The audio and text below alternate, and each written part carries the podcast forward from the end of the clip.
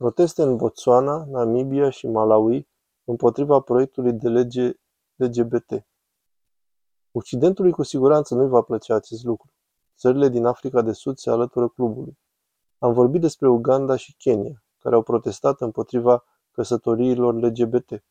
Iar acum Namibia, Botswana și Malawi s-au alăturat grupului de WhatsApp, practic pentru că oamenii din aceste țări au ieșit în stradă pentru a demonstra și arăta guvernelor lor și țărilor occidentale că nu sunt dispuși să facă sau să accepte acest lucru în țările lor. Permiteți-mi să vă arăt mai întâi protestul din Botswana. Spunem nu homosexualității.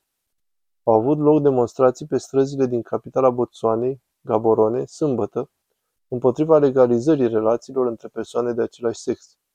Grupuri preponderent religioase au mărșăluit prin oraș pentru a-și exprima opoziția față de un proiect de lege care vizează respectarea hotărârii Curții din 2019 în favoarea drepturilor LGBTQ. Noi spunem nu abominației, nu păcatului. Botswana este o țară creștină. Acesta a fost protestul din Botswana. Acum permiteți-mi să vă arăt protestul din Malawi.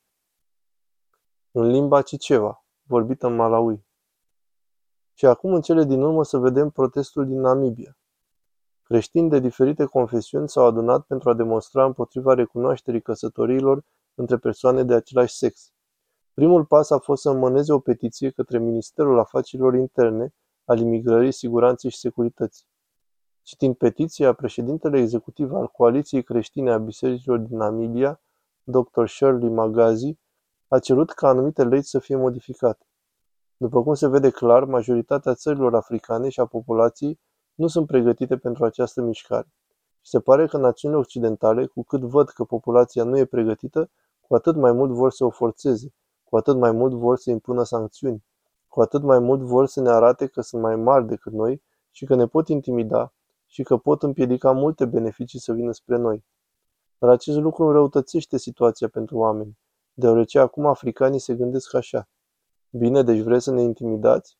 Atunci vă arătăm că noi nu vom accepta asta. Și astfel ei vin cu toată forța.